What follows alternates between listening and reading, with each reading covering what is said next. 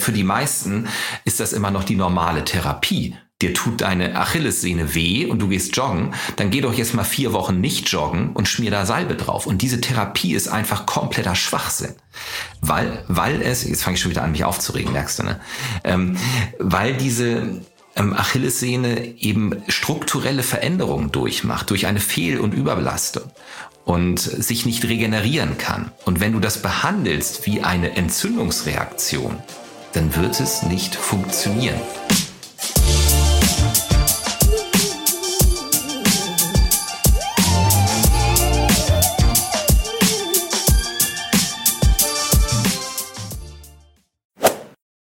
Hi, hier ist Elliot aus der Achilles Running Redaktion und dieses Mal widmen wir uns einem der häufigsten Laufleiden, den Fersenbeschwerden.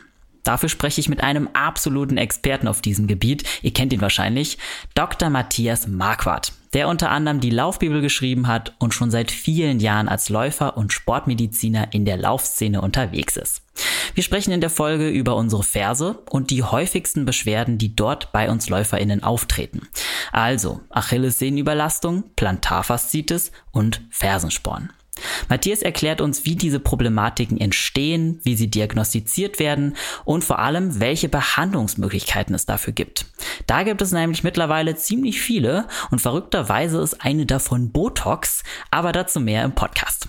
Und selbstverständlich hat Matthias auch ein paar Tipps zur Vorbeugung von Fersenproblemen für uns. Also, ganz viel Spaß mit der Folge. Hallo Matthias, freut mich, dich hier bei unserem Podcast begrüßen zu dürfen. Wie geht's dir? Hallo Elliot, guten Morgen. Ich war schon zehn Kilometer laufen bei frostigen Temperaturen und es geht mir sehr gut. Oh, wow, das klingt sehr, sehr geil. Ich war heute leider noch nicht laufen, aber bei uns ist es auch super kalt. Deswegen bin ich so an einem Samstagmorgen gar nicht so unglücklich darüber, heute noch nicht draußen gewesen zu sein. Aber hole ich dann wahrscheinlich morgen nach. Das ist wichtig und richtig. Ja. Ich habe mal geguckt, du warst ja 2017 das letzte Mal hier bei uns im Podcast. Das ist eine Weile her. Und seitdem ist ja sicherlich viel passiert. Ich habe zum Beispiel auf Instagram gesehen, dass du erst vor kurzem, äh, vor ein paar Tagen erst in Ratzeburg einen Wettkampf hattest und das selbst so als kleines Comeback bezeichnet hast. Ja, wie sieht's denn da aktuell bei dir aus, was so Training und Wettkämpfe angeht? Naja, ich habe früher das ganze Jahr leistungssportlich gemacht und schon da immer viele orthopädische Probleme gehabt, also meine ganze aktive Zeit über, möchte ich sagen. Das hat mich oft frustriert und ich konnte nie so trainieren, wie ich eigentlich trainieren wollte. Und deshalb habe ich viel Verständnis für die Sportler, die aus ihrem Trainingsprozess rausgerissen werden aufgrund von Verletzungen. Und ich habe mhm. aber trotzdem immer weitergemacht und habe die Dinge auf die Spitze getrieben und vielleicht meine größte sportliche Leistung in diesem Leben. Ich bin tatsächlich Marathon in zwei Stunden 51 gelaufen. Das äh, schaffen, ja, danke, ist ein paar Jahre her. Das schaffen andere auch, aber bei mir war das Besondere, dass ich das tatsächlich mit nur 38 Kilometern Laufpensum pro Woche hinkriegen musste. Denn immer wenn ich die 40 überschritten habe, gingen irgendwelche Probleme los und ich habe alles gepimpt, die Einlage, den Schuh, die langen Läufe dann teilweise durch Radtrainings ersetzt und permanent Techniktraining, Costability und so weiter. Dinge, die ich heute für meine Arbeit auch nutze und das hat mich also immer sehr geprägt. Und mhm. jetzt, ja, jetzt ist inzwischen Familie da, Praxis, die sehr intensiv betrieben wird von mir. Und damit eben auch viel Verantwortung und vielleicht auch nicht mehr ganz so viel Zeit für Wettkampfsport. Da ist im Moment für mich einfach diese Lebensphase nicht die richtige dafür. Aber vor allem kamen auch neue gesundheitliche Probleme dazu. Also mit 45 wird's ja nicht besser als mit 20, ne? Allgemein. Und also äh, dann kam irgendwann noch eine Fuß-OP und ich kam ganz schwer zurückgefunden und immer wieder Wadenprobleme, so dass es da jetzt in den vergangenen Jahren so ein paar Momente gab, wo ich dachte, oh Mensch, wie schaffst du das überhaupt hier wieder halbwegs normal, einfach nur mal Freizeitsport zu machen? Und mhm. das ging mir schon sehr nahe. Und naja, ich habe immer, wie, wie früher schon, immer weiter optimiert und äh, Lösungen und Wege gesucht. Und ja, jetzt konnte ich dann irgendwann wieder so einen Wettkampf jenseits der Halbmarathon-Distanz machen und auch noch hügelig. Und ich bin richtig Vollgas gerannt. Das ja. ist jetzt nicht mehr so schnell wie damals, aber es war Vollgas. Und es war einfach ein tolles Erlebnis. Und äh, wir sind echt die Tränen gekommen danach, dass ich oh. sowas jetzt wieder machen kann. Also ich ähm, bewege mich da sehr demütig durch diesen Sport. Und das sind die Momente, die ich auch äh, aus der Praxis kenne. Klar, man feiert, äh, wenn man jung ist, seine Erfolge und will ganz tolle Sachen machen. Und dann gibt's aber auch die Momente, wo Sportler ganz klein mit Hut sind, weil sie alles dafür tun würden, wenn sie überhaupt dreimal die Woche fünf Kilometer joggen gehen können. Diese ja, Momente kenne ich auch. Und ähm, ja, von ähm, ich bin, kann die ganze Welt umarmen und bin der Größte bis zu ähm, ich würde alles dafür tun, überhaupt eine Runde joggen gehen zu können, kenne ich alle Emotionen und ich erlebe mhm. sie bei den von mir betreuten Sportlern und Patienten und ja, in diesen Feldern bewege ich mich. Hm, ja. Ja, Glückwunsch erstmal, dass du wieder ähm, ja so eine so eine lange Distanz laufen konntest. Das äh, klingt ja auf jeden Fall wie ein Leidensweg, den bestimmt auch manche von uns kennen. Wir haben neulich eine kleine Umfrage gemacht und unglaublich viele von unseren Leuten aus der Community haben halt auch mit Laufverletzungen zu kämpfen. Deswegen umso schöner, dich als Experten und als Läufer hier zu haben. Also ich bin sehr happy, mit dir jetzt über Fersenbeschwerden sprechen zu dürfen. Äh, du hast ja gerade erzählt, ja, du hast schon ja, du hast ja gerade gesagt, du hast schon einiges selber durch. Hattest du selber auch schon mal Fersenbeschwerden? Ja, selbstverständlich. Ich habe sie wirklich alle gehabt. Das glaubt mir auch kein Mensch, dass ich irgendwie von Spreizfuß über Mortenneurom, Plantarfaszitis, Achillessehne, wow. Wadenzerrung, ähm, Piriformis-Syndrom, ISG-Blockierung. Äh, also ich, ich weiß auch nicht, wie das jetzt alles passieren konnte. Ähm, vielleicht ist das auch irgendwie meine Mission, hm. dass ich das alles gut nachempfinden kann und alle therapeutischen Wege selber schon ähm, probieren musste. Es ist so, ich muss das so annehmen und ja, ich kenne beide Dinge, über die wir jetzt sprechen werden, also die Schmerzen unter der Ferse, die Plantarfaszitis, ähm, die kenne ich und ich kenne auch das ganze Problemfeld Wade, Achillessehne, nicht nur weil es ein Schwerpunktfeld bei mir in der Praxis ist, sondern mhm. dummerweise auch, weil ich diese Dinge aus eigener Erfahrung kenne, ja. oh Gott, ey.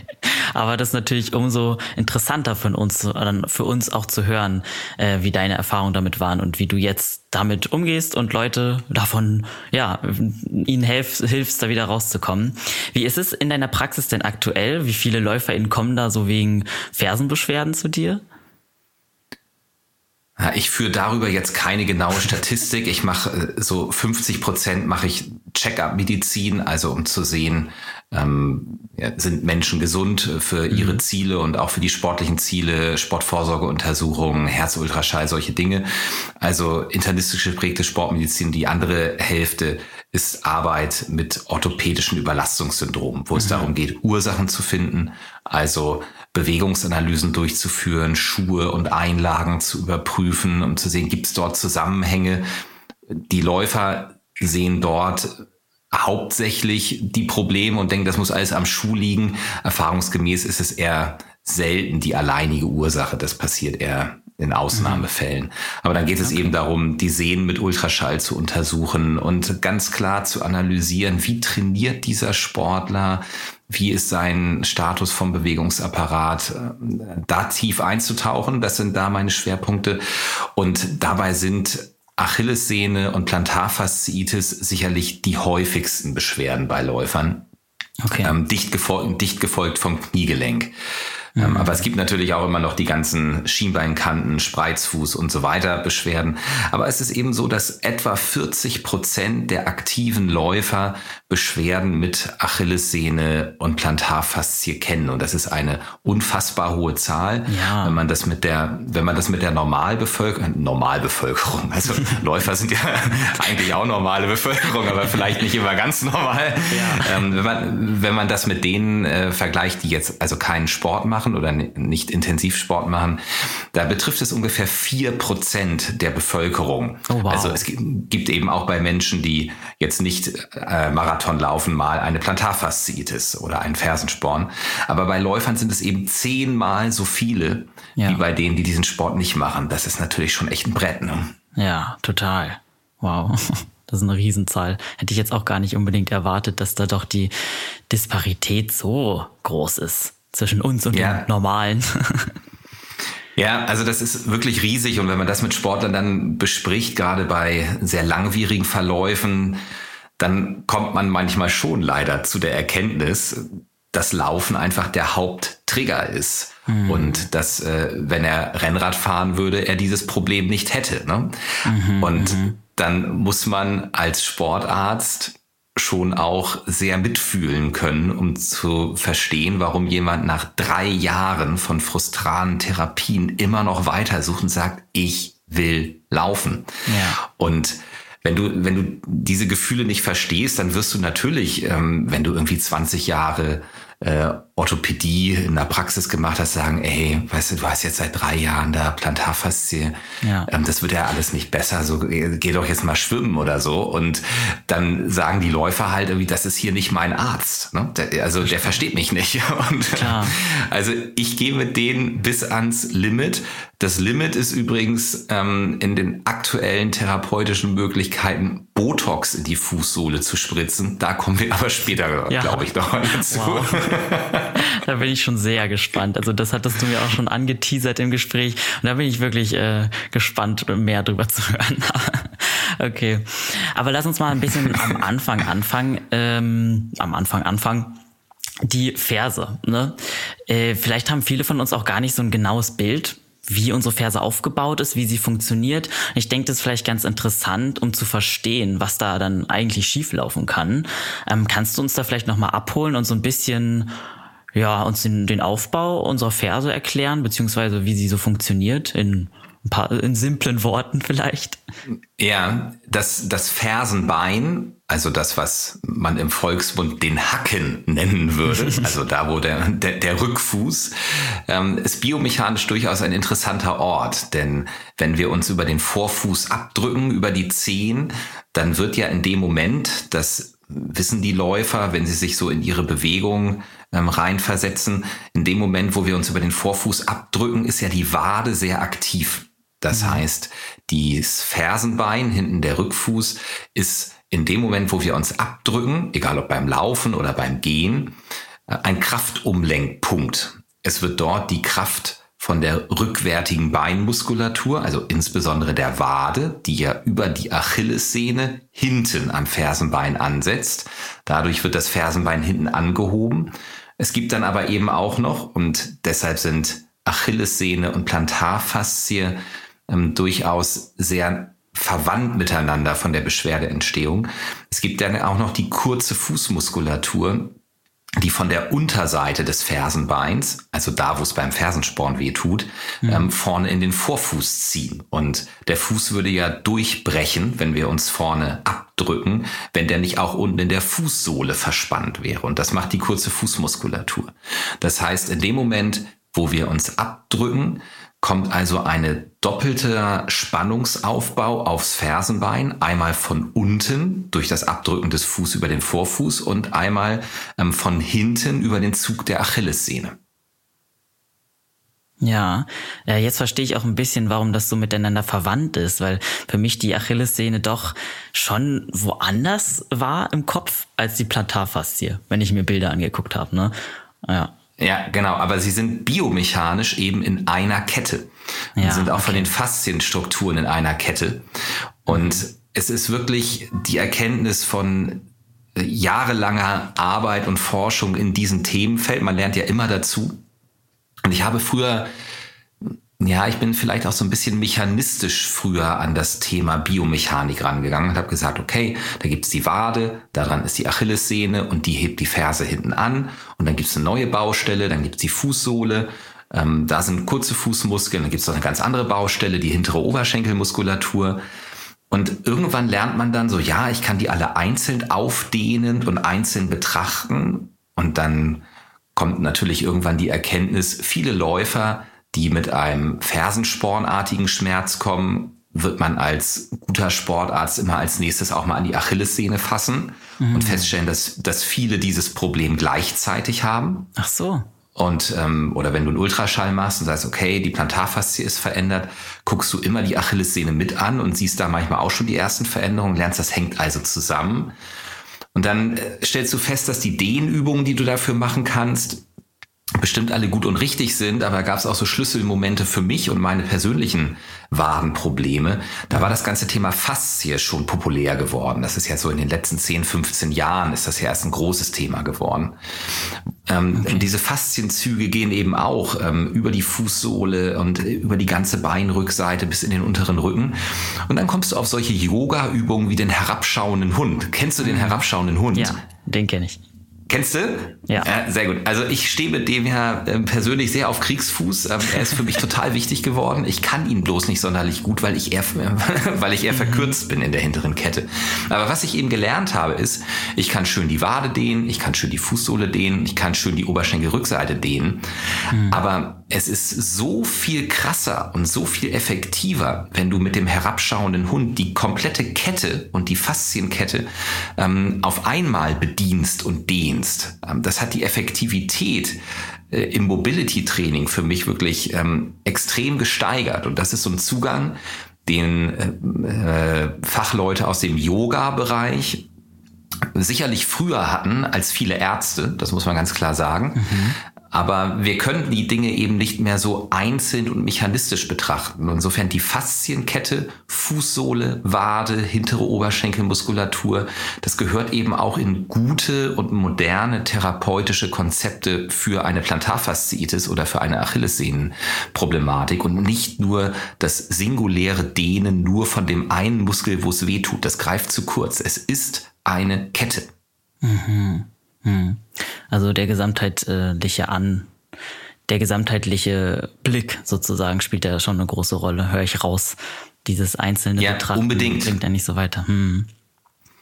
Ja, aber das ist natürlich, du hast jetzt das Wort ähm, gesamtheitlich oder ganzheitlich ist ja so ein gerne verwendetes Wort dafür. Ja, ganzheitlich ist ja heute alles, ne? Also wahrscheinlich gibt's auch wahrscheinlich gibt's auch schon eine ganzheitliche Autowäsche oder was auch immer, keine Ahnung. Aber äh, ganzheitlich hat für mich dann manchmal auch so ein bisschen esoterischen Drift, ne? Also ich habe nicht besonders viel Ahnung, ah. aber ich kenne mich irgendwie so ein bisschen mit mit Yoga aus und ich oder mit irgendeiner anderen Therapieform und ich sehe aber meinen Patienten unbedingt als Ganzes, kenne aber die Details vielleicht gar nicht so genau. Okay. Ich glaube, wir dürfen ganzheitlich nicht mit, mit Schwurbelei verwechseln, ähm, sondern wir brauchen sehr viel fachliche Kompetenz, um auch auf dem auf dem lokalen Bereich zu diagnostizieren. Also ich, ich muss schon einen Ultraschall von deiner Achillessehne machen, um zu verstehen, in welchem Stadium befinden sich die Veränderungen. Mhm. Ich muss schon mit ähm, technischen Messinstrumenten herausfinden, wie sich dein Fuß unter Belastung bewegt. Ich muss schon Ahnung davon haben, ob dein Schuh vier Millimeter Fersensprengung hat oder zehn. Ja. Ähm, also du brauchst, du brauchst erstmal echt richtig fachliches Know-how und Fleisch am Knochen und ähm, musst eben auch ein MRT lesen können, um Differentialdiagnosen, also andere Ursachen dieses Schmerzes herausfinden zu können. Und dann musst du aber, wie ich es gerade beschrieben habe, auch verstanden haben, dass du eben nicht nur diesen einen Muskel dehnen musst, sondern möglicherweise mit Elementen aus dem Yoga die ganze Kette. Also ganzheitlich bitte nicht mit, Esoter mit Esoterik verwechseln. Ich glaube, mhm. ganzheitlich muss basieren auf extrem guten Detailkenntnissen in jedem einzelnen Bereich. Mhm. Okay, ja. Ja, gut, dass wir dich als Experten dann hier haben, weil das ist ja auch nicht so selbstverständlich, dass sich jemand so gut mit Läuferleiden auskennt wie du. Ja. Ähm, wenn jetzt unsere Ferse wehtut, ja, also vom Laufen. Also uns als LäuferInnen tut die Ferse weh. Und du hast ja jetzt schon ein bisschen angesprochen, Achillessehne, Plantarfaszie. Aber ähm, was für Beschwerden können insgesamt so dahinter stecken? Sind das die beiden oder gibt es da noch mehr? Was sind da so die häufigsten? Also in dem Bereich ist die Diagnostik ähm, grundsätzlich erstmal relativ einfach so für die grobe Diagnostik. Also wenn die Achillessehne wehtut, bei Belastung oder insbesondere typisches Beschwerdebild bei Läufern nach der Belastung. Du gehst laufen und kommst nach Hause und nachdem du dann mit Duschen und Essen fertig bist und dann vom Sofa oder so wieder aufstehst, dann tut's weh. Und am nächsten Morgen tut's weh. Wenn du dieses Beschwerdebild hast im Bereich der Achillessehne, dann ist die Diagnose ziemlich klar. Ne? Ja. Dann wird es eine Überlastung der Achillessehne sein. Und wenn du selbiges unter der Fußsohle verspürst, hinten unter dem Fersenbein, also auch typisch nach der Belastung, nach kurzen Ruhephasen, ähm, oder wenn du den ganzen Tag auf den Beinen warst, oder wenn du vom Sofa wieder aufstehst oder vom Bürostuhl nach längeren Pausen, mhm. dann ist es ziemlich wahrscheinlich dieses Beschwerdebild Achillessehnenproblematik oder Plantarfasziitis. Aber jetzt habe ich eben bewusst Achillessehnenproblematik gesagt, denn mhm. es geht dann am Ende natürlich schon darum, genau zu differenzieren, welches Achillessehnenproblem ist es denn? Und da gibt es drei verschiedene. Ah. Das gängigste beziehungsweise häufigste und auch das, was am besten zu therapieren ist, ist die Veränderung. Ich meide gerade das Wort Entzündung, wenn du genau okay. darauf achtest. Es ist eine, ja. Eine Veränderung der, der Sehne selbst im mittleren Drittel. Das ist das, was du als Laie auch als Achillessehne bezeichnen würdest. Also ungefähr so fünf bis zehn Zentimeter über ähm, dem Fersenbeinknochen. Also da, wo wirklich die Sehne ist. Wenn es sich dort verdickt, wenn es dort weh tut, dann ist es das, was im Volksmund gerne Achillessehnenentzündung genannt wird. Ähm, ich würde es eine krankhafte Veränderung der Sehne nennen, weil es eben keine oberflächliche Entzündung ist, sondern diese Sehne tatsächlich Veränderungen durchmacht, wie eine Verdickung, Flüssigkeitseinlagerung, Eiweiße, Gefäßneubildungen, ähm, kleine Mikrorisse, die passieren. Das sind richtige krankhafte Veränderungen der Sehne. Da kommst du mit einer Tube Salbe nicht weiter. Dennoch kann man das sehr gut therapieren und kommt in dem Falle, weil wenn das die exakte Diagnose ist, in über 90 Prozent der Fälle durch eine kluge, nicht operative Therapie zum Ziel, diesen okay. Läufer wieder in die Schuhe zu bringen. Die zweite von den drei Varianten im Bereich der Achillessehne ist der Schleimbeutel direkt am unteren Ende der Achillessehne. Da gibt es manchmal einen Knochenvorsprung, der sich bildet und der bildet sich in einem Bereich, wo auch ein Schleimbeutel sitzt und dann gibt es dort tatsächlich entzündliche Veränderungen dieses Schleimbeutels. Mhm. Und diesen Sportlern würde man zum Beispiel andere Übungsprogramme geben als den erstgenannten. Und es ist nicht so leicht zu therapieren. Und wenn sich die Sache nicht richtig lindern lässt, dann machen tatsächlich auch operative Eingriffe dort unbedingt Sinn. Mhm. Und deshalb ist es wichtig, äh, die eine Erkrankung von der anderen zu unterscheiden.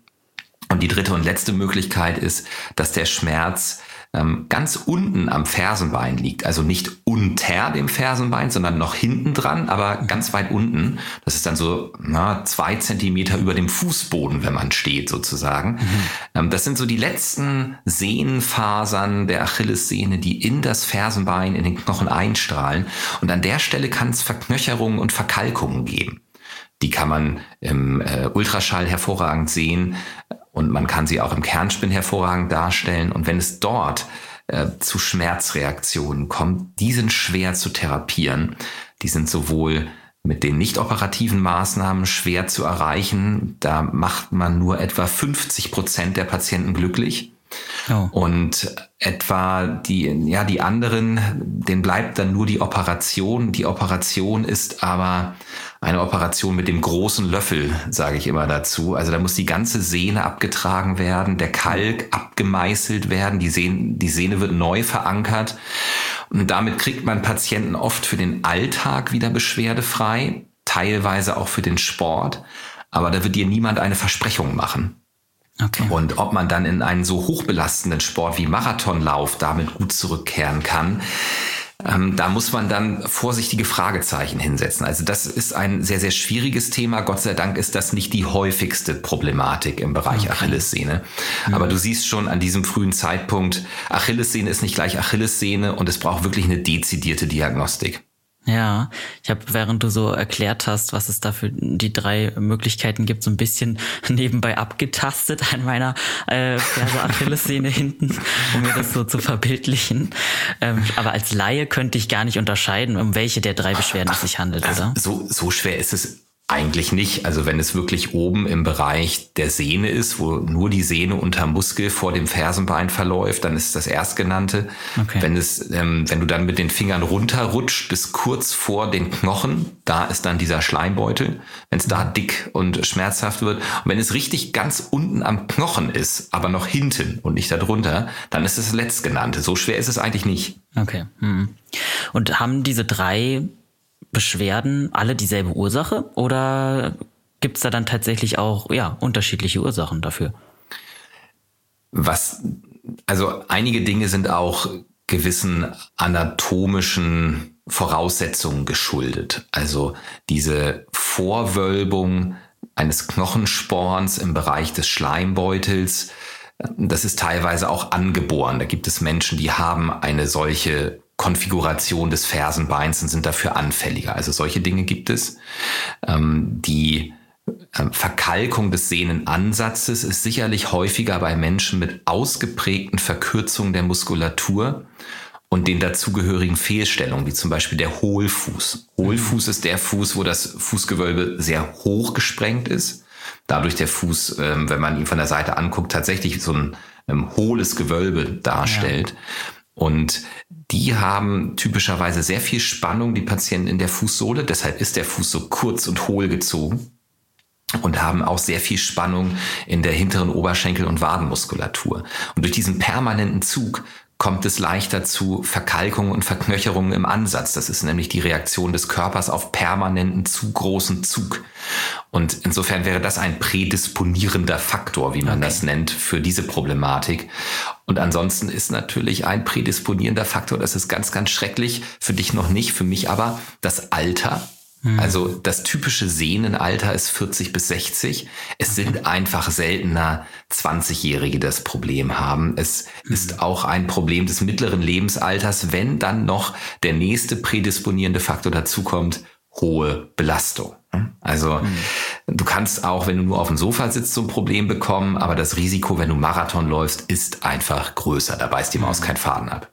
Klar. Und bei der Plantarfaszitis gibt es da auch verschiedene oder ist das dann nur die eine?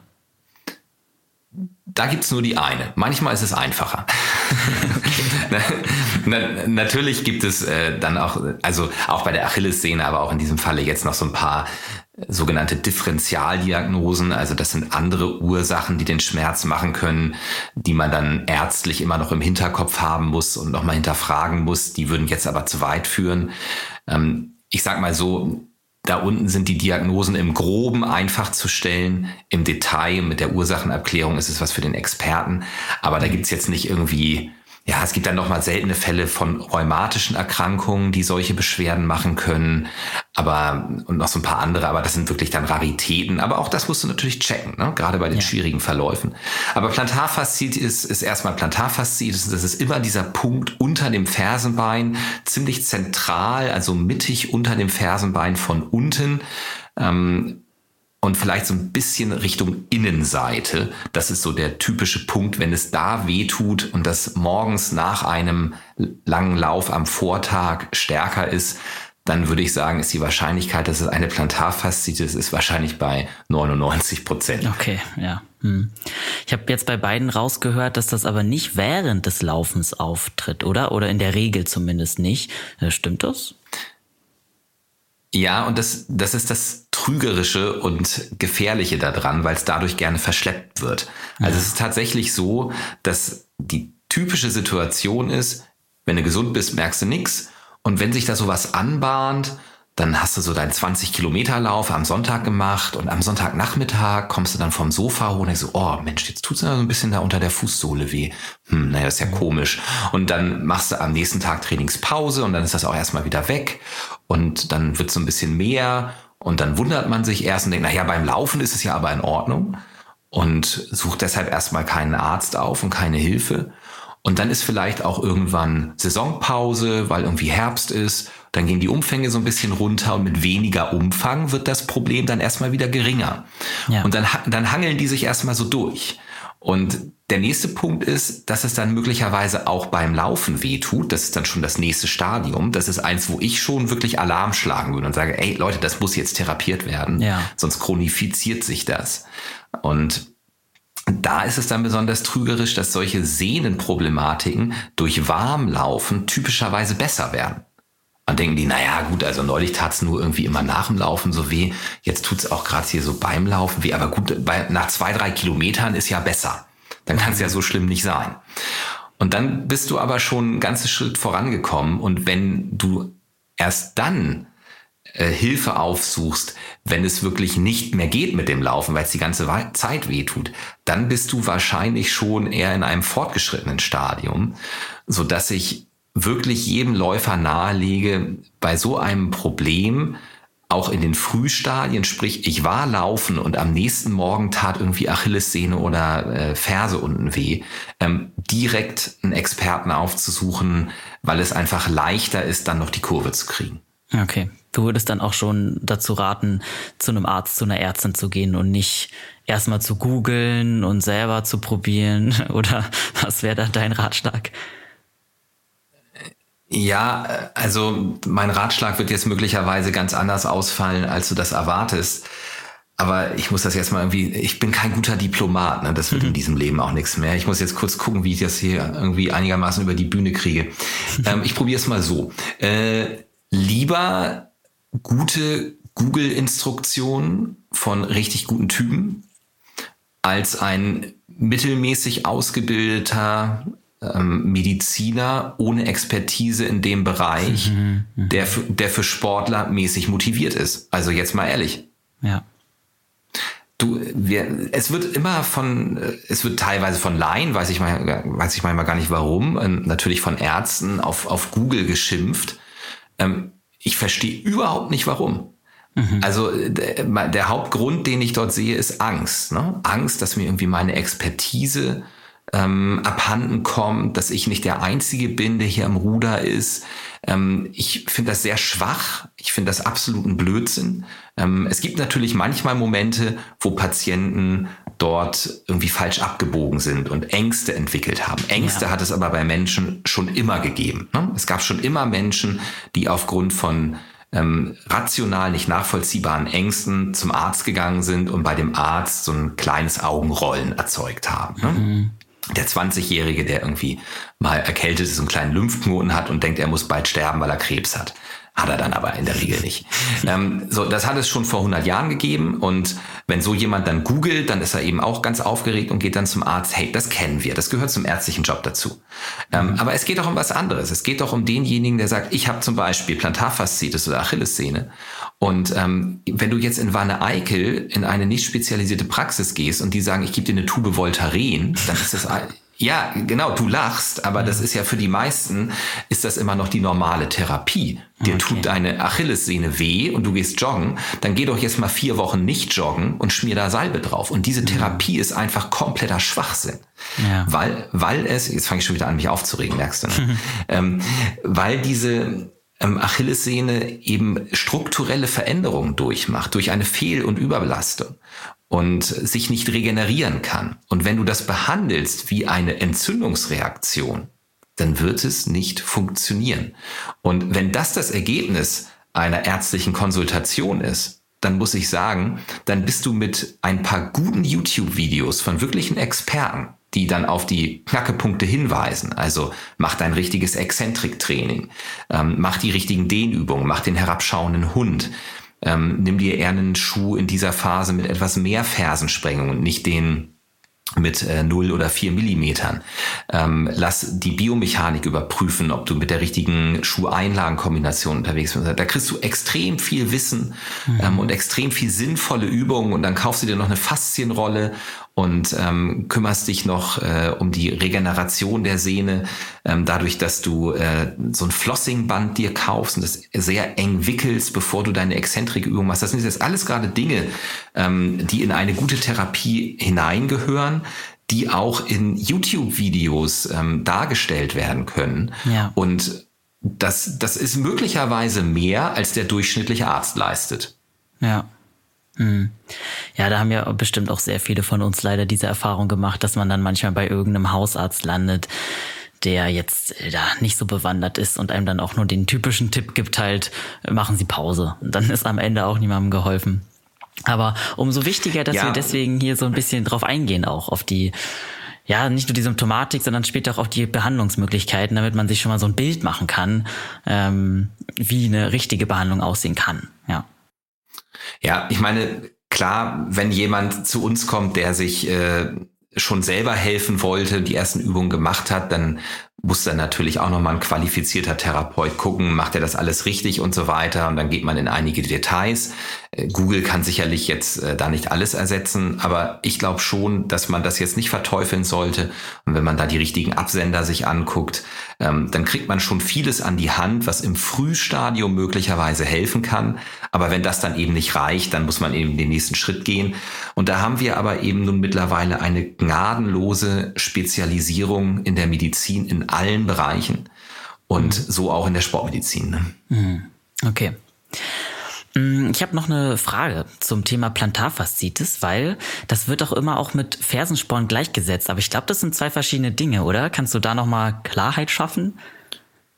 Ja, wobei es gar nicht so wichtig ist, das äh, zu differenzieren, ehrlich gesagt. Das ist ganz lustig. Da sind alle immer ganz erpicht drauf, so, ah, was ist denn jetzt Plantarfaszitis oder habe ich einen Fersensporn oder habe ich ihn nicht?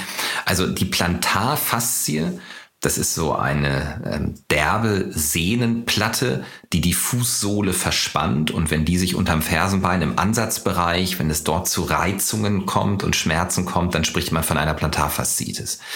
Wenn an dieser Stelle kontinuierlich viel hoher Zug kommt, dann passiert das Gleiche wie bei der dritten Variante der Achillessehnenproblematik. Ähm, da hatte ich gesagt, das ist ganz unten am Fersenbein, wenn da durch Muskelverkürzung extrem viel Zug drauf kommt, dann kommt es dort zu Verknöcherungen und so kleinen kalkartigen Ausziehungen. Das nennt man dann übrigens einen dorsalen, dorsal heißt hinten, also rückenwärts, also hinten am Fersenbein. Dazu sagt man dann dorsaler Fersensporn.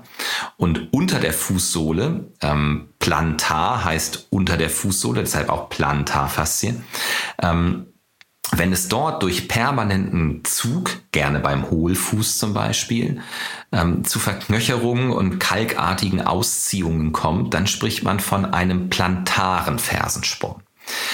Der ist allerdings auch bei vielen gesunden, beschwerdefreien Menschen nachweisbar, wenn man Ultraschall oder Röntgen macht, wo man so etwas sehen kann. Hat aber dann überhaupt keinen Krankheitswert. Da ist halt einfach nur ein bisschen Verknöcherung am Fersenansatz und das war's. Ähm, das Ganze wird erst dann zum Problem, wenn es dort zu Schmerzen und Veränderungen der Sehne im Ansatz kommt. Daran ist aber nicht der Sporn schuld.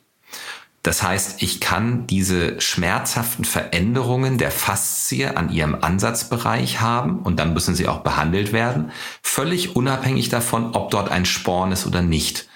Man hat die Idee, dass der Sporn die Ursache für die Beschwerden ist. Ähm, und die Idee, dass wenn man ihn entfernt, man hat mhm. sowas früher operiert ah. ähm, und den, den Sporn quasi abgetragen, ähm, die Ergebnisse sind so dermaßen schlecht, Uff. dass das heute kein Mensch mehr macht. Und ja, insofern würde ich also diese Frage, ist dort ein Sporn, überhaupt nicht hochjessen wollen. Der Sporn ist äh, eine Randnotiz. Okay. Ja, spannend. War mir auch nicht so sehr bewusst, ähm, dass das eigentlich nicht so viel, also dass das keine große Rolle im Endeffekt für uns selber spielt. Mm, vielleicht sprechen wir auch noch mal ein bisschen über die genauen Ursachen. Du hast ja vorhin ein bisschen angesprochen bei den verschiedenen Achillessehnen. Problematiken kann auch zum Beispiel ja so eine Disposition der Grund sein. Man hat halt diesen Schleimbeutel. Äh, also es gibt da zumindest körperliche Voreinstellungen, die da so ein bisschen schuld dran sein können. Aber wie sieht es generell aus mit ähm, ja Beschwerden in Richtung Plantarfaszitis und Achillessehne?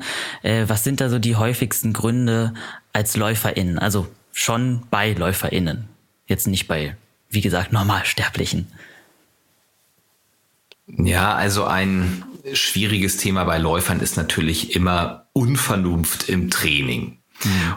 Und das kennt, glaube ich, jeder Sportler, dass er dann gerne mal den Bogen überspannt. Zu schnelle Umfangssteigerungen, nicht sorgfältig gewählte Zielsetzungen, also zu hohe Intensitäten, sich zu viel zuzumuten, die Regenerationszeiten nicht ausreichend einzuhalten und dann doch am Samstag, wo man eigentlich Ruhetag machen wollte, doch noch mit den Kollegen schnell zehn Kilometer laufen zu gehen, zu wenig Beweglichkeitstraining und Krafttraining zu machen, weil man dazu vielleicht nicht so viel Motivation verspürt.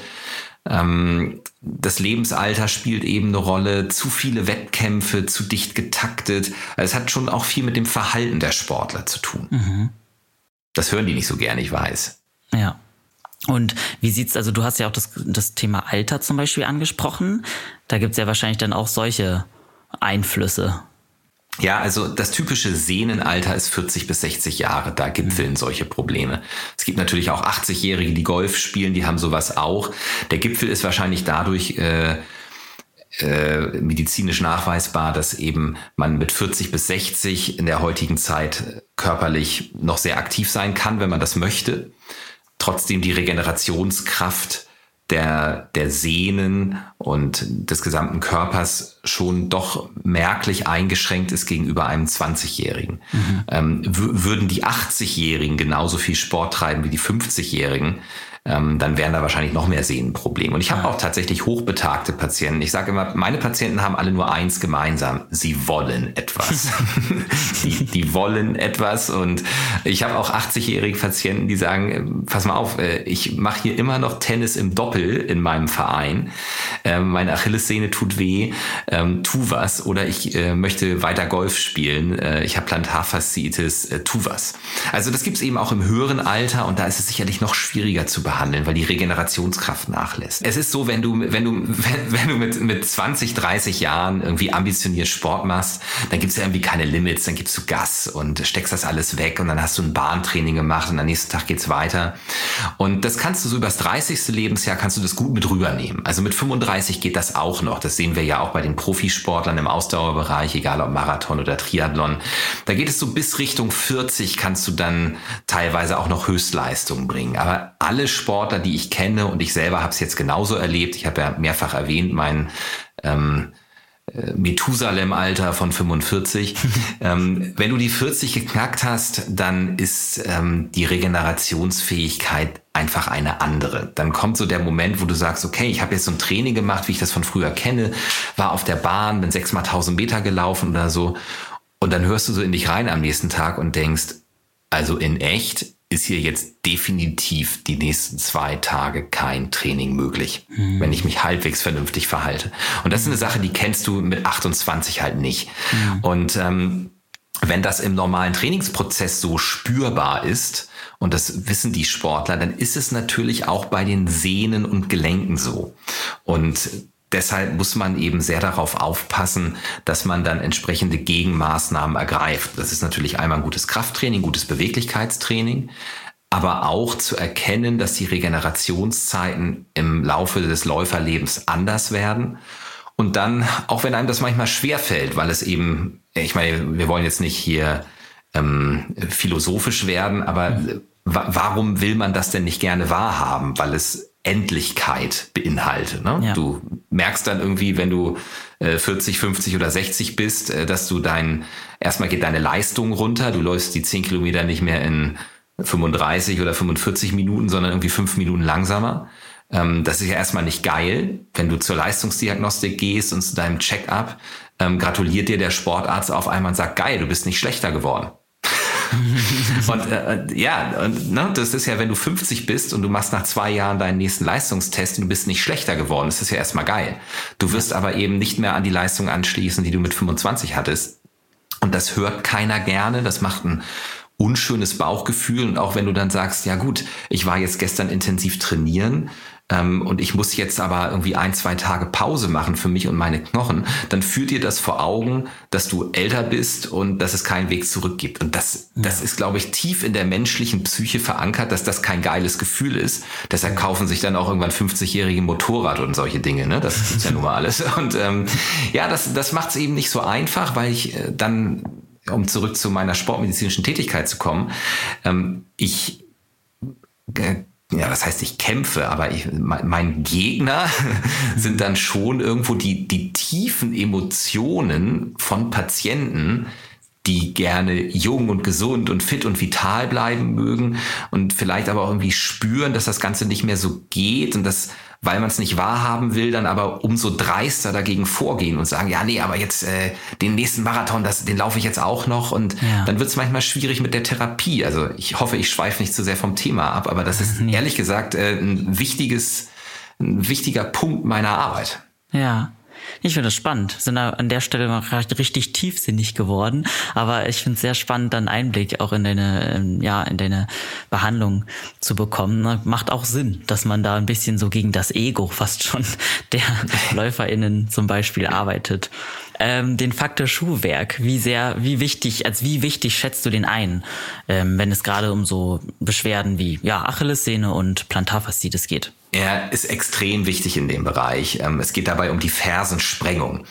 Ähm, ich bin habe dieses Thema Fersensprengung vor, ich, das ist wahrscheinlich 20 Jahre her. Ähm, früher habe ich Schuhtests gemacht fürs Triathlon-Magazin und wir waren ja. tatsächlich die ersten, die das Thema Fersensprengung, also wie viel höher ist der Schuh hinten als vorne, in einem Schuhtest auch mit gemessen und ausgegeben haben. Ich würde ähm, bei aller Bescheidenheit glauben, dass ich das Thema hier salonfähig gemacht habe. Mittlerweile ist es, ist es Standard geworden, weil es eben einfach total wichtig ist.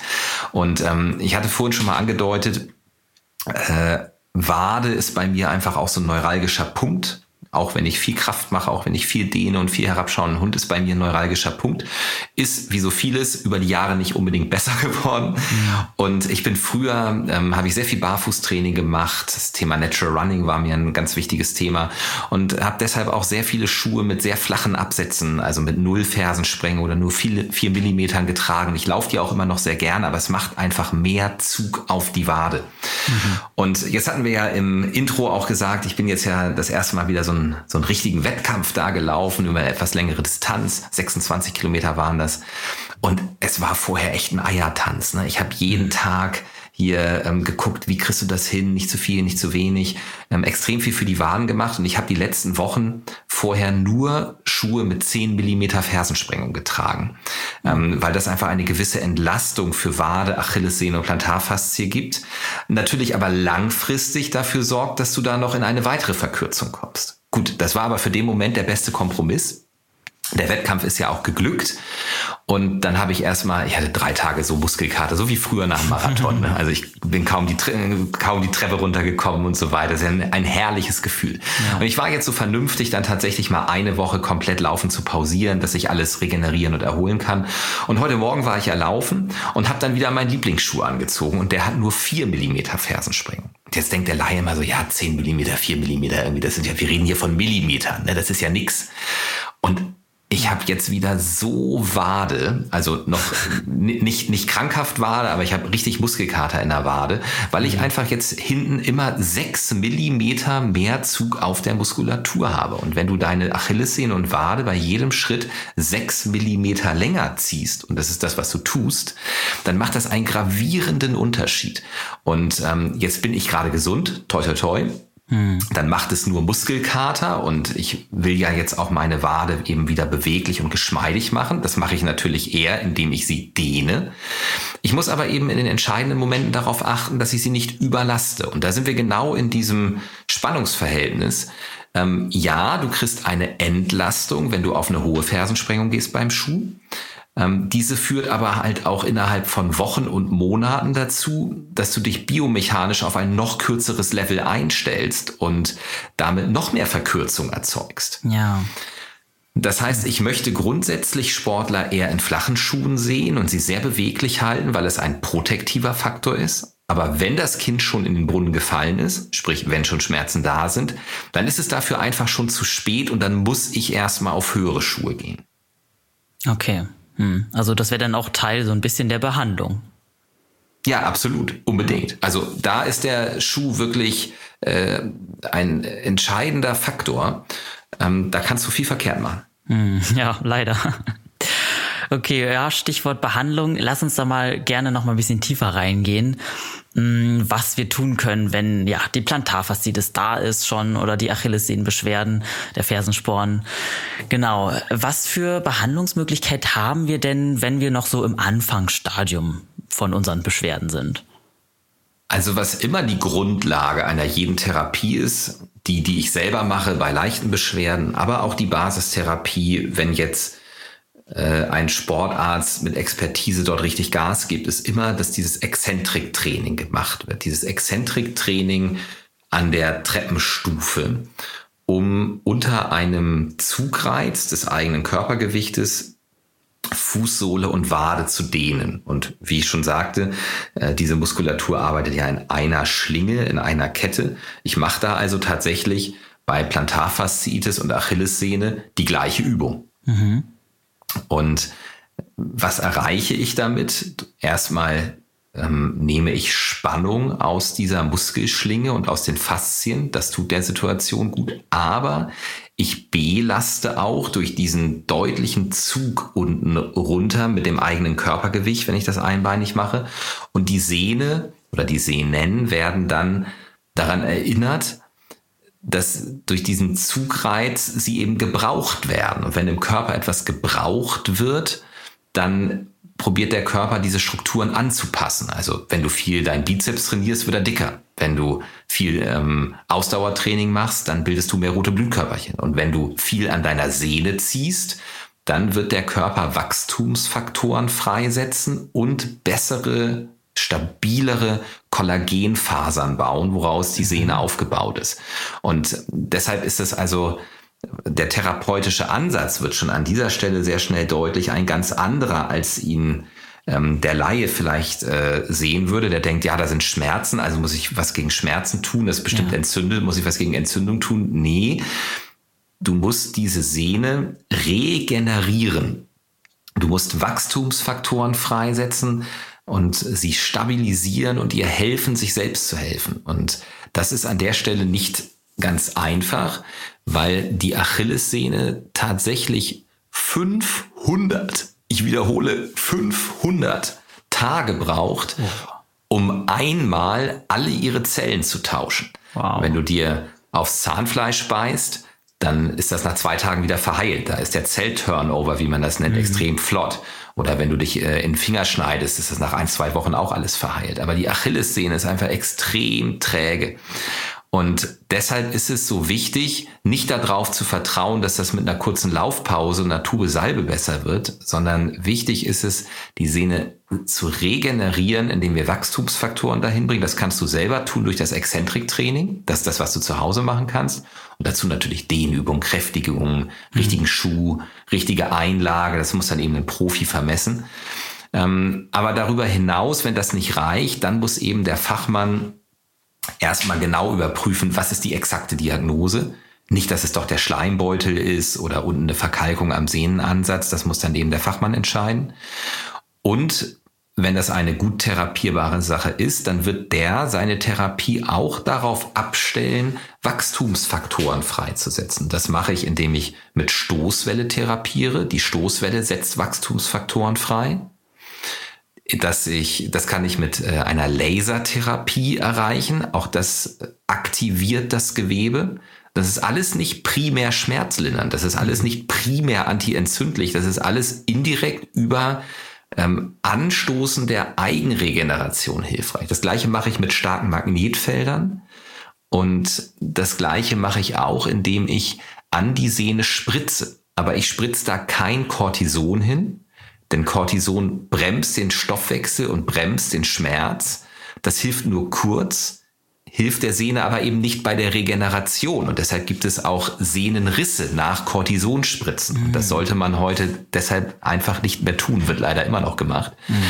Und was ich stattdessen nehme, ist ein Konzentrat aus dem eigenen Blut. ACP oder PRP sind die Fachabkürzungen dafür. Und dann äh, konzentrierst du die Blutplättchen auf, die Wachstumsfaktoren beinhalten. Es geht immer um Wachstumsfaktoren und die spritze ich unter Ultraschallkontrolle direkt an diese Sehnenpunkte, wo es eben hin muss. Ähm, und dann haben wir eben verschiedene Maßnahmen, die Wachstumsfaktoren an die Sehne bringen und diese dann im Verlauf von Monaten regenerieren. So eine Therapie zieht sich immer über Monate. Kein mhm. Mensch macht eine chronische Achillessehnenentzündung in zwei Wochen weg. Da rechnet mhm. man eher in so Zeitfenstern von drei bis sechs Monaten. Wow, das ist schon echt ziemlich lange, ne? Aber wichtig, in der Zeit darf man laufen. In der okay. Zeit soll, sollte man sogar laufen, denn Pause macht das Problem nicht besser. Wir mhm. brauchen eine gute Therapie, wir brauchen das Exzentrik-Training und in einem moderaten Umfang kann man das Training gerne fortsetzen, solange man sorgfältig seine Therapie umsetzt. Mhm. Was überhaupt nichts bringt, ist drei Monate nicht zu laufen und nicht zu therapieren. Das ändert gar nichts. Okay. Ist ja auch schon mal, es sind auf jeden Fall sehr gute Neuigkeiten für alle LäuferInnen, weil nicht, es gibt nichts Schlimmeres, als drei Monate nicht laufen zu können, natürlich.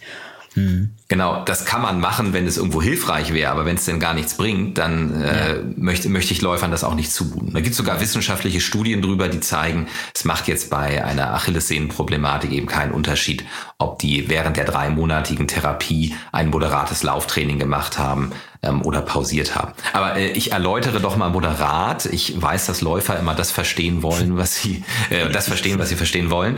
Ähm, das äh, moderat bedeutet, wenn jetzt jemand Marathonläufer ist, irgendwie jetzt Marathon in 3,45 läuft und immer so 40, 50, 60, 70 Kilometer mal in der Wettkampfvorbereitung läuft, dann würde ich sagen, komm, mach jetzt dreimal die Woche fünf bis zehn Kilometer Mhm. Jetzt auch ohne große Steigerung und lauf die langsam. Keine Intensitäten, keine Intervalle, wirklich locker im Sechserschnitt wegtraben ähm, und dann eben nur dreimal die Woche so für eine halbe Stunde, wenn es gut läuft, eine Stunde. Immer mit dem Ziel, dass am nächsten Morgen, nicht währenddessen, sondern am nächsten Morgen der Anlaufschmerz, wenn man aus dem Bett kommt, ganz moderat ist und nicht zu doll. Das sind so die Regeln.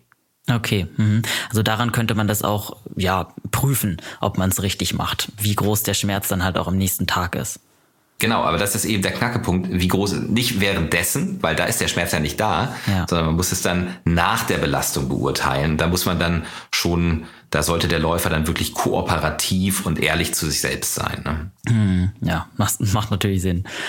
Hm, du hast jetzt so von Stoßwellentherapie und auch von Injektion gesprochen. Würde das dann alles gleichzeitig angewendet werden oder würde man erst eine Sache ausprobieren, gucken, wie soll, wie doll das wirkt und dann zum nächsten übergehen? Wie kann man sich das vorstellen? kluge Frage, die immer wieder auch zur Diskussion bei mir in der Praxis führt. Ähm, ich bin kein Freund davon, in solchen Etappen vorzugehen. Das kann man natürlich tun.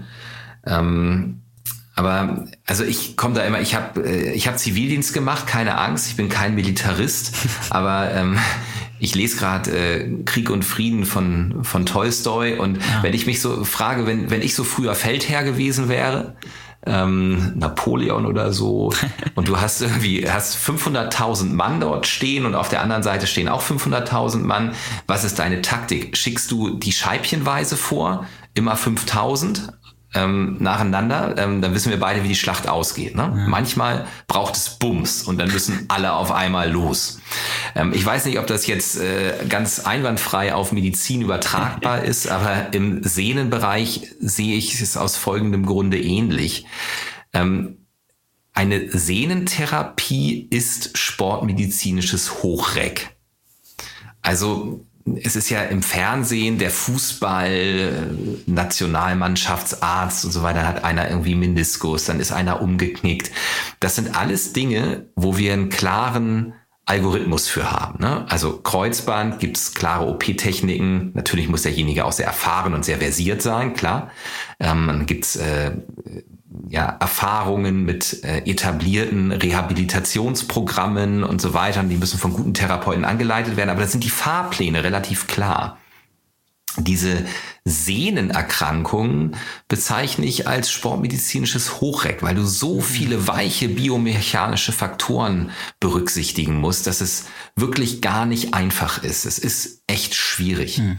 Und ich bin der Meinung, wenn man die Biomechanik ähm, gut verstanden hat von diesem Läufer, man hat den richtigen Schuh für ihn, man hat äh, die richtige Einlagenversorgung gefunden. Hat natürlich auch über Lauftechnik gesprochen. Ne? Das Thema hatten wir noch gar nicht, aber Lauftechnik ist auch ein wichtiger Faktor, wo ich äh, Läufer dann entsprechend anleite. Ja. Ähm, ich geguckt habe, dass er kein Rheuma hat, dass er ähm, die richtige Mikronährstoffversorgung hat, also zum Beispiel Eisenspiegel, gerade bei Läuferinnen, ähm, sehr niedrige Eisenspiegel ähm, sind schlecht für die Kollagensynthese. Also dann kann sich eine schlechte, eine Sehne schlechter regenerieren. Wenn ich all diese Sachen gemacht habe, wenn der Sportler ähm, fleißig sein Exzentriktraining macht und so weiter, dann habe ich die Basis gelegt und dann muss der Bums kommen. Mhm. Ähm, und dann mache ich tatsächlich alle diese eben genannten Dinge auf einmal in fünf Sitzungen, um einen maximal großen Reiz von Wachstumsfaktoren an diese Sehne zu bringen, damit sie dann endlich die Kurve kriegt. Mhm. Und ich hatte gerade eine ganz lustige Anekdote. Ein ähm, Tennis spielender ähm, ärztlicher Kollege, der ist selber Urologe, ähm, der praktiziert bei mir hier in Hannover um die Ecke. Ähm, der kam zu mir und sagte, Mensch, äh, ich habe hier ähm, äh, hat er, äh, hat er, ach, nee, er hat Fersensporn tatsächlich, er hat Fersensporn und ähm, ich habe ihm das alles erläutert äh, in kompakt, was wir jetzt hier so besprochen haben. Und ja, er macht jetzt Exzentriktraining, hat jetzt auch die richtige Einlagenversorgung. Und ich sage, ich würde jetzt ähm, mit Kraft an diese Sehne rangehen, um das schnell zu therapieren. Und jetzt ist man als Profi und als Arzt, dann denkt man ja auch mal, ja, muss ich das jetzt alles machen?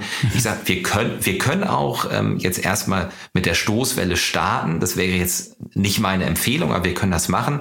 Und dann müssen wir halt später nochmal eine zweite Runde gehen. Also, ja, nee, ich will jetzt erstmal nur Stoßwelle, das war seine Entscheidung. Er ist selber Arzt, haben wir also so gemacht. Und jetzt passierte was ganz Lustiges. Ähm, ein anderer Patient von mir, der bei mir als Sportler und Checker-Patient in Betreuung ist, hatte auch mal Fersensporn. Und den haben wir in meinem üblichen Regime, also mit Bums, wie ich ja. das gerade genannt habe, behandelt.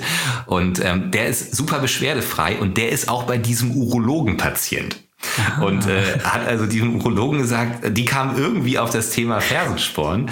Und dann erzählte also mein anderer Patient diesem Urologen, ja Mensch, also bei mir ist es ja super geworden. Der Marquardt, der hatte einmal richtig Gas gegeben und ich kann jetzt wieder laufen gehen.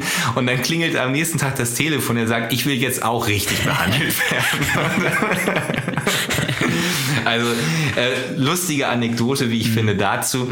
Ähm, aber klar, man, man kann das scheibchenweise probieren. Ähm, ich würde das jetzt nicht als grob falsch bezeichnen. Ähm, ich glaube aber, dass es sinnvoller ist, gerade bei den schwierigen, ich sehe halt auch schwierige Verläufe. Ne? Bei mir kommen gerne Läufer von weit, weit weg, die ähm, dann wirklich mit den Nerven runter sind und sagen, mhm. Äh, Marquardt, mach jetzt alles und hilf mir.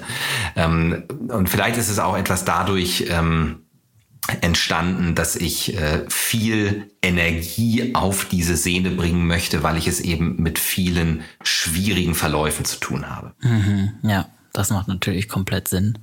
Du hast vorhin auch von Botox-Injektionen gesprochen. Wie spielen die da jetzt mit rein? also, eins sage ich immer vorweg, nein, ich spritze kein Botox ins Gesicht. Das würde ich wahrscheinlich auch irgendwie hinkriegen, aber das sollen andere machen.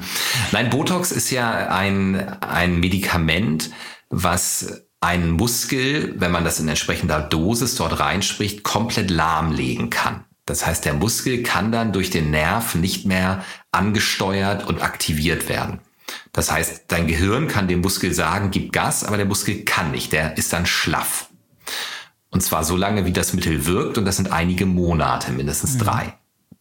Das hat man in der Medizin erstmals angewendet bei Spastiken, also bei einer Behinderung, wo es zu einer ähm, massiven Übersteigerung der Muskelaktivierung kommt.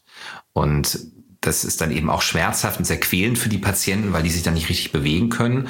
Und dann ist man irgendwann auf die Idee gekommen, in diese Muskeln, die in dieser maximalen Spastik verharren, relativ große Dosen Botox zu spritzen und dann sind die locker. Und dann geht es dem Patienten besser. Mhm. Und viele Jahre später ist man dann auf die Idee gekommen, das Ganze schönheitschirurgisch einzusetzen. Das ist ja nun bekannt. Das äh, ist ja heute manchmal gefühlt eher der, der Standard als die Ausnahme, dass man sich mhm. spätestens ab dem 30. Lebensjahr einmal die Stirn dadurch pflastern lässt.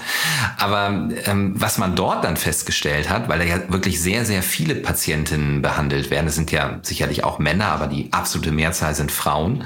Und bei Frauen ist auch die Migräne ein häufigeres Krankheitsbild als bei Männern. Mhm. Und dann äh, kamen solche anekdotischen Fallberichte, dass Frauen gesagt haben bei ihrem Schönheitschirurgen so, ja, mach mir mal hier wieder die Falten weg und so weiter. Ähm, aber weißt du, was total geil ist? Ich habe äh, viel weniger Migräne. Und dann wurden dort wissenschaftliche Studien zugemacht und es konnte tatsächlich bewiesen werden, dass eine Entspannung von Gesichtsmuskulatur, so die Zornesfalte vorne und so weiter, ähm, wenn man so Stress hat und sich so verkrampft, auch so vom Gesicht her, es hat offenbar auch eine man würde jetzt ja sagen, klar, ich habe Stress und bin verkrampft in meinem Kopf, deshalb mhm. habe ich eine Zornesfalte. Es gibt aber eben auch so einen Weg andersrum. Also wenn, wenn ich diese Zornesfalte nicht machen kann und in diese Dynamik der Muskulatur nicht reinkomme, hat das auch einen rückspiegelnden Effekt auf meine Psyche. Mhm, spannend. Also das heißt, dies, ja, total spannend und aber eben auch nicht Esoterik, sondern auch wissenschaftlich zu beweisen. Das heißt, das Entspannen von Gesichts- und Nackenmuskulatur ist definitiv hilfreich in der Therapie der Migräne.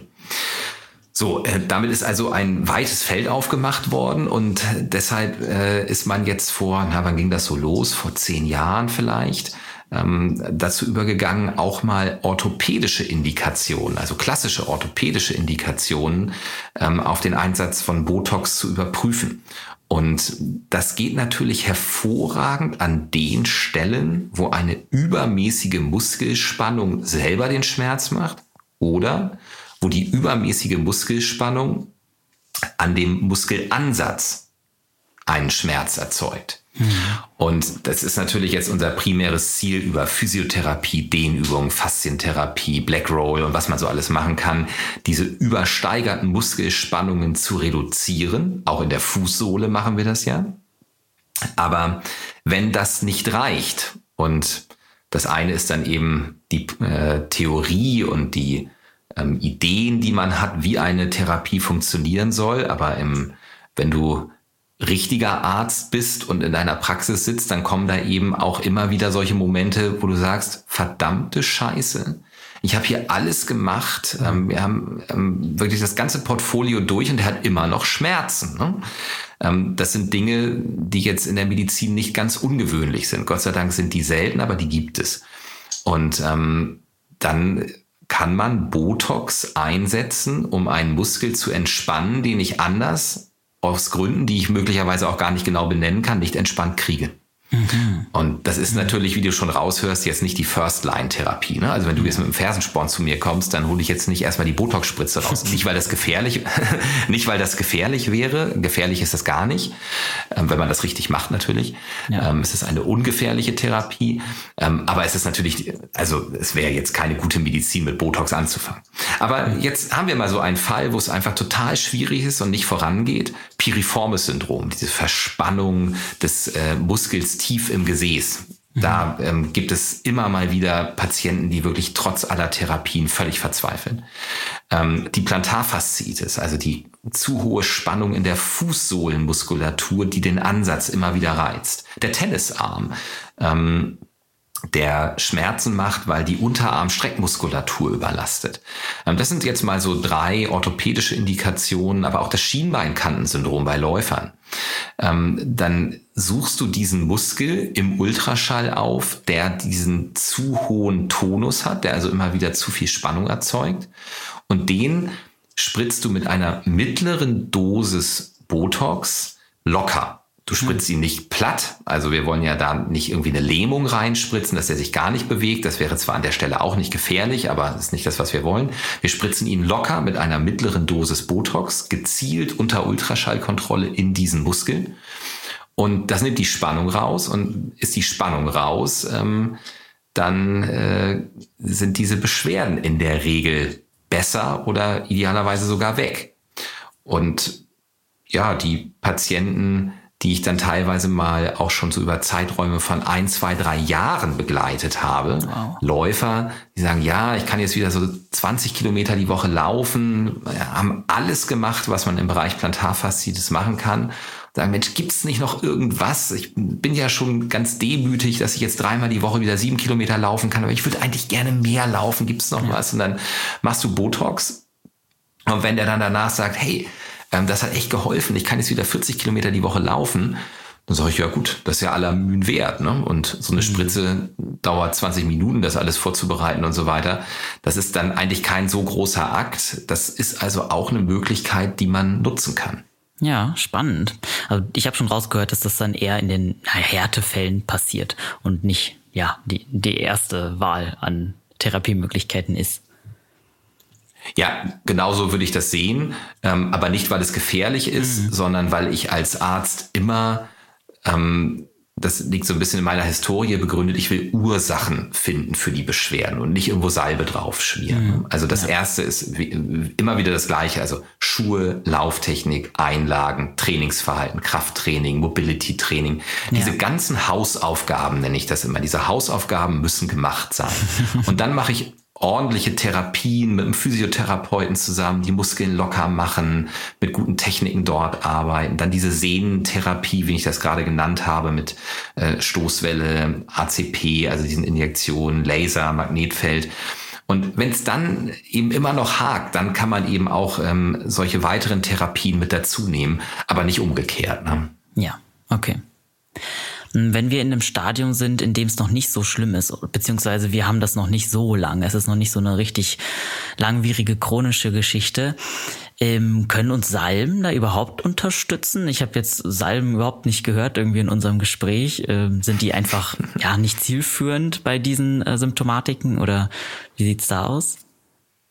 Tja, also wenn du jetzt so fragst, ich verordne jetzt nicht so oft Salbe. Ne? Mhm. Also wenn du, wenn du ein piriformes Syndrom hast, der Muskel, der, da liegen sechs Zentimeter ähm, Gesäßmuskel drüber, das kommt da nicht an. Ne? Okay. Ähm, Plantarfaszie, da sind zwei Zentimeter oder na, mindestens ein Zentimeter ähm, äh, Fußsohlen, Fettgewebe und Bindegewebe drüber, da kommt nicht viel an. Wenn du eine oberflächliche und jetzt tatsächlich Entzündung des Achillessehnengleitgewebes hast, das ist allerdings eine Sache, das hast du eher mal wirklich als ganz akutes Problem bei einem Leichtathleten, der Sprinttraining macht oder so, dass sich dann wirklich mal das Sehnengleitgewebe richtig heiß, rot, dick entzündet. Da würde ich sagen, da macht die Tube Salbe nebst Eis und anderen Dingen dann mal klassisch Sinn. Das sind aber nicht die Probleme des äh, Langstrecklers, wie wir sie jetzt besprochen haben. Und tatsächlich würde ich ähm, bei einer klassischen Achillessehnenproblematik, wo wir gerade die ganzen Therapien jetzt äh, ja mehrfach durchgesprochen haben, würde ich keine Tube Salbe dazu verschreiben. Da würde ich was anderes verschreiben, das wir noch ganz vergessen haben, was viel interessanter ist als Voltaren-Salbe, äh, Nitrospray. Mhm. Nitrospray ähm, nutzt man eigentlich in der Notfallmedizin. Also jemand kommt mit einem Blutdruck von 260 zu 130 in die Notaufnahme. Mhm. Und äh, dann gibst du dem so ein Spray unter die Zunge, was die Gefäße weit stellt. Und dann geht der Blutdruck runter. Das ist der quasi die Historie dieses Medikaments. Und das nutzt man für die ähm, Achillessehnenproblematiken, weil die Gefäßweitstellung dort unten auch die Durchblutung verbessert.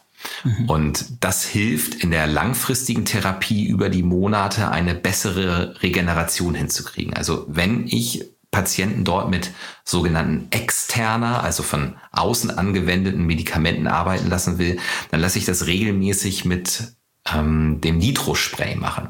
Lustige Anekdote zu dem Nitrospray. Mein erster Kontakt zu Nitrospray, als ich die ersten wissenschaftlichen Veröffentlichungen dazu gelesen hatte, ähm, sportmedizinischerseits, weil eigentlich ist es dafür ja nicht gedacht. Es ist ja eigentlich ein Blutdruckmittel, aber man kann es eben sehr gut zweitverwenden in einem sogenannten Off-Label-Use. Da saß ich in der Notaufnahme damals noch in der Klinik und habe das mit einem Kollegen besprochen, der selber äh, Kanusport macht. Und ähm, er hatte auch gerade Achillessehne. Da habe ich gesagt, Mensch, dann lass uns das doch mal ausprobieren. Und sind dann rübergegangen in den, in den Schockraum und haben dort ähm, so eine Pulle Nitrospray geholt.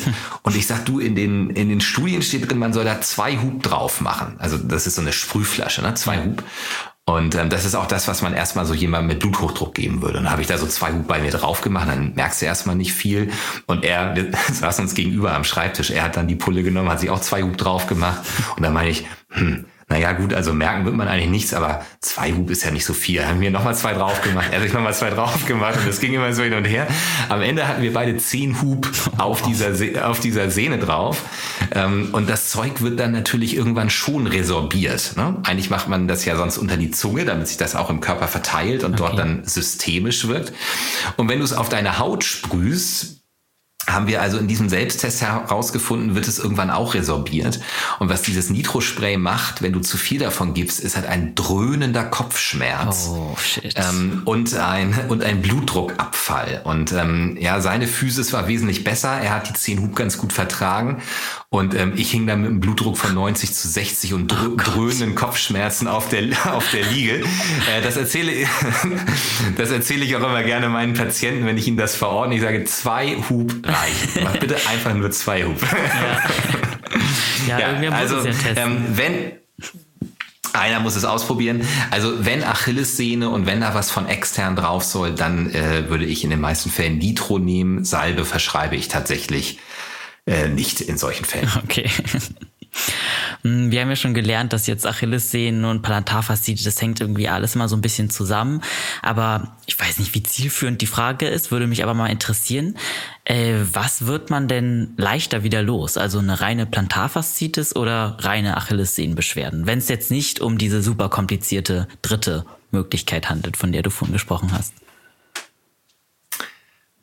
Hm, ähm, ich würde jetzt mal die beiden vorhin an zweiter und dritter Stelle genannten schwierigeren Achillessehnensituationen, dieses Schleimbeutelthema und die Verkalkung am Ansatz, die einfach sehr, sehr schwierig sind, die würde ich jetzt mal rausnehmen. Genau. Ja.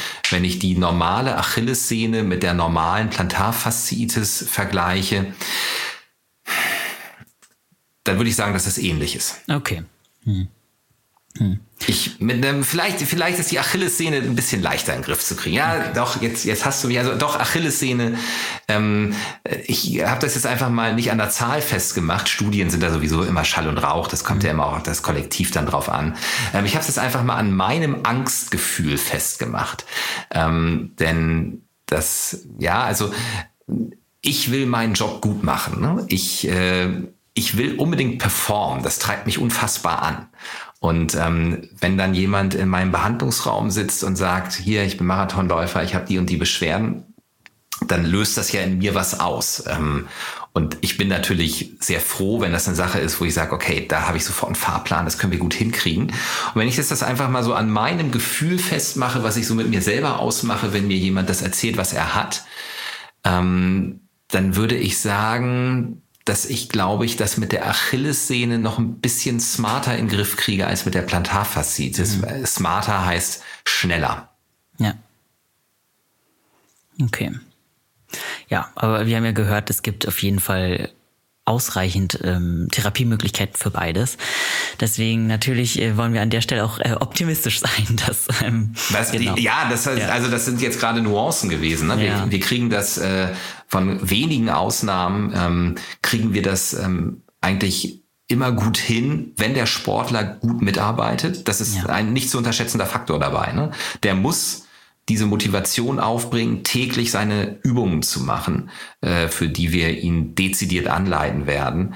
Ähm, der muss vernünftig sein mit seinem Trainings Wiederaufbau, der muss diese Therapien wahrnehmen, der muss einfach mitspielen. Also der Läufer kann sehr viel dazu beitragen, kann aber eben auch sehr viel stören, mhm. ähm, den Genesungsprozess, wenn er das nicht tut. Ja. Und ähm, wenn er das macht, wenn wir gut therapien und therapieren und alle Register ziehen, dann kriegen wir ähm, die allermeisten Läufer innerhalb von einem Zeitfenster von einigen Monaten Mhm. Was dann manchmal bedeutet, dass man dann vielleicht äh, die Saison auch einmal abschreibt und sich auf die nächste konzentriert. Sowas kann passieren. Kriegen wir das eigentlich fast immer gut wieder hin. Ähm, alle anderen Dinge sind dann wirklich komplizierte Dinge, wo doch mal was operiert werden muss oder wo du doch mal die Botox-Spritze rausholen musst. Und ja, ähm, ich würde sagen, die ganz klassische Achillessehnenproblematik ist vielleicht noch ein bisschen zugänglicher als die Plantarfaszitis, aber mhm. auch Plantarfaszitis kriegen wir gut hin. Okay. Dann lass uns doch am Ende noch mal ein bisschen auf die Prophylaxe eingehen. Ähm, vielleicht hast du da so ein paar generelle Ratschläge für unser Training, für den Alltag. Wie lassen sich denn unsere Fersenbeschwerden vorbeugen? Genügend Ausgleichstraining und ein vernünftiger Trainingsprozess. Also die Umfänge nicht zu schnell steigern, ausreichende Regenerationsphasen nach Wettkämpfen, nicht zu viele Wettkämpfe zu eng getaktet machen. Da sehe ich also so eine Tendenz, dass es eigentlich gar keine Off-Season mehr gibt, ähm, dass eigentlich auch bei den Freizeitsportlern keine Prioritäten mehr gesetzt werden, wie das früher im Leistungssport üblich war, dass man gesagt hat, okay, ich will den Berlin-Marathon total schnell laufen und dann fange ich jetzt an, im Frühjahr mich vorzubereiten und habe dann noch irgendwie drei Vorbereitungswettkämpfe. Das ist jetzt ja für viele Freizeitsportler nicht so, die suchen sich ein Highlight nach dem nächsten und das wären dann manchmal ein bisschen zu viele. Also nicht zu viele Wettkämpfe, nicht zu schnell steigern. Ähm, das Ausgleichstraining klug darum herum bauen, ordentliches Krafttraining machen, gutes mhm. Beweglichkeitstraining machen, gerne auch mit den Elementen aus dem Yoga. Wer ein bisschen anfällig dafür ist, auch prophylaktisch an die Treppe gehen und dieses Exzentriktraining für die Wade machen. Keine Eskapaden bei den Schuhen. Das heißt, da sind wir übrigens noch gar nicht zugekommen. Da, da muss ich jetzt aber Prophylaxe, wir packen es jetzt mit den Prophylaxe, Carbonplatten in den Schuhen. Ne? Also mhm. die Schuhe mit den Carbonplatten machen eine etwa 20 Prozent höhere Belastung für die Achillessehne weil der Hebel, der Abdruckhebel vom Fuß durch das Einsteifen der Carbonplatte länger wird. Und ähm, insofern die korrekte Schuhauswahl ist natürlich auch ein wichtiger prophylaktischer Punkt. Das heißt, wenn ich jetzt 80 Kilo wiege und Freizeitsportler bin, dass ich nicht irgendwie in dem Mega-Wettkampfschlappen rumlaufe. Ja, oder genau. wenn ich schon mal ein Achillessehnenproblem hatte und erfahrener Läufer bin, mir dann jetzt nicht eine Carbonplatte in den Schuh packe, äh, auch im Training die ganze Zeit äh, und damit die Achillessehne wieder überreize. Also ähm, auch hier lieber kleine Brötchen backen und für die wirklich schnellen Läufe und also wirklich für die richtig schnellen Dinge und das müssen eben wenige sein, weil es sind nicht alle schnell. Mhm. Ähm, wenn jemand wirklich deutlich unter vier Minuten Schnitt läuft und das da um Bestzeiten geht, dann sind Carbonplatten natürlich ganz klar auch richtig und wichtig. Aber dann muss ich sie eben äh, im Wettkampf tragen und in ähm, Trainingsvorbereitungsläufen, wie Tempodauerläufen, um mich daran zu gewöhnen. Aber ich kann nicht alles darin absolvieren, weil das einfach auch risky ist bezüglich ähm, Achillessehne. Also da sind schon viele Dinge, die es zu beachten gilt. Ähm, die gelten aber grundsätzlich für alle Verletzungen, denen wir vorbeugen wollen, wobei die Carbonplatte schon sehr Achillessehnen-spezifisch ist. Ja, Mensch, Matthias, ich habe heute auf jeden Fall extrem viel dazugelernt und unsere HörerInnen sicherlich auch. Ähm, vielleicht nochmal zum Abschluss, wenn die jetzt dich und deine Praxis online finden wollen, wonach sollen sie dann suchen? Ich glaube, wenn du Dr. Marquardt bei Google eingibst, dann kommst du da ganz schön schnell hin. Und wenn du Dr. Marquardt Hannover eingibst, bist du auch sehr schnell bei der Praxis angelangt. Also ähm, das, das kriegt man hin, glaube ich, wenn man das möchte. Okay, das ähm, verlinken wir auf jeden Fall auch wieder in den Show Notes. Und dann sage ich an der Stelle vielen lieben Dank, Matthias, dass du hier warst und dein Wissen mit uns geteilt hast. Ich sage auch herzlichen Dank. Es hat mir Spaß gemacht, hier ein paar Impulse in diesem wichtigen Bereich zu setzen. Gerne wieder, lieber Elliot. Hm, sehr schön. Also ich freue mich, wenn wir dich nochmal hier einspannen können bei dem Ganzen, was du zu tun hast. Sehr, sehr cool. Es gibt ja noch einige Sachen, über die du sehr, ähm, ja, fachlich sehr, sehr gut und vor allem auch als Experte berichten kannst. Deswegen schauen wir mal, ob wir das nochmal hinkriegen. Das wäre schön. Ja, ich würde mich auch freuen. Prima. Wenn es euch da draußen auch gefallen hat, freue ich mich wie immer, wenn ihr unseren Podcast abonniert, positiv bewertet und die Folge teilt. Danke für euren Support, bleibt gesund und vor allem verletzungsfrei und keep on running.